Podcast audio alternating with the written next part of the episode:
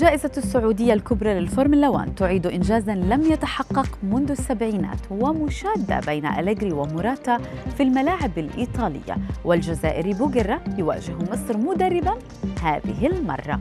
إليكم أبرز أخبار الرياضة في الساعات الأربع والعشرين الماضية في دقيقتين على العربية بودكاست. أعادت منافسات جائزة السعودية الكبرى للفورمولا 1 الواجهة أمرا لم يتكرر منذ أكثر من أربعين عاما حيث أن هذا الموسم الثاني فقط في تاريخ فورمولا 1 الذي يتم فيه ربط السائقين بالسباق النهائي. الأمر الذي سبق وأن تحقق في العام 1974 سائق مرسيدس البريطاني لويس هاملتون أرجأ حسم اللقب إلى السباق الختامي وذلك بعد فوزه أمس. إثر سباق مجنون حافل بالحوادث والإثارة وتبادل الاتهامات بينه وبين منافسه ماكس ماكس فيرشتابن سائق ريد بول الذي حل في المركز الثاني.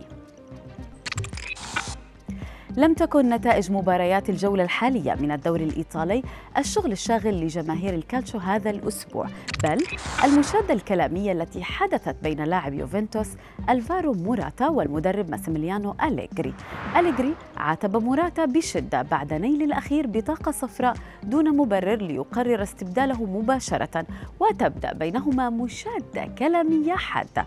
إذ وجه له المدرب اللوم وطالبه بالصمت ليرد الإسباني. ماذا فعلت؟ أليغري أخبره لقد منحتهم خطأ لذلك. أصمت. من الملاعب الإيطالية إلى الملاعب الألمانية ننتقل حيث رصدت عدسات الكاميرا طفلا يبكي في المدرجات. أما السبب خسارة فريق بروسيا موشنغلادباخ بسداسية أمام فرايبورغ. أمس. رغم ما حدث من قبل فإن العلاقات بين المنتخبين الجزائري والمصري ذات طابع أخوي. بهذه الكلمات رد مدرب المنتخب الجزائري واللاعب السابق مجيد بوغرا على الندية التي تتسم بها لقاءات المنتخبين منذ فترة.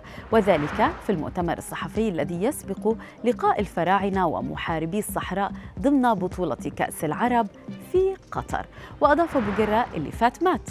في إشارة إلى الخلافات التي نشبت بين المنتخبين في وقت ماض بسبب أحداث كروية وتحديدا في التصفيات المؤهلة إلى كأس العالم 2010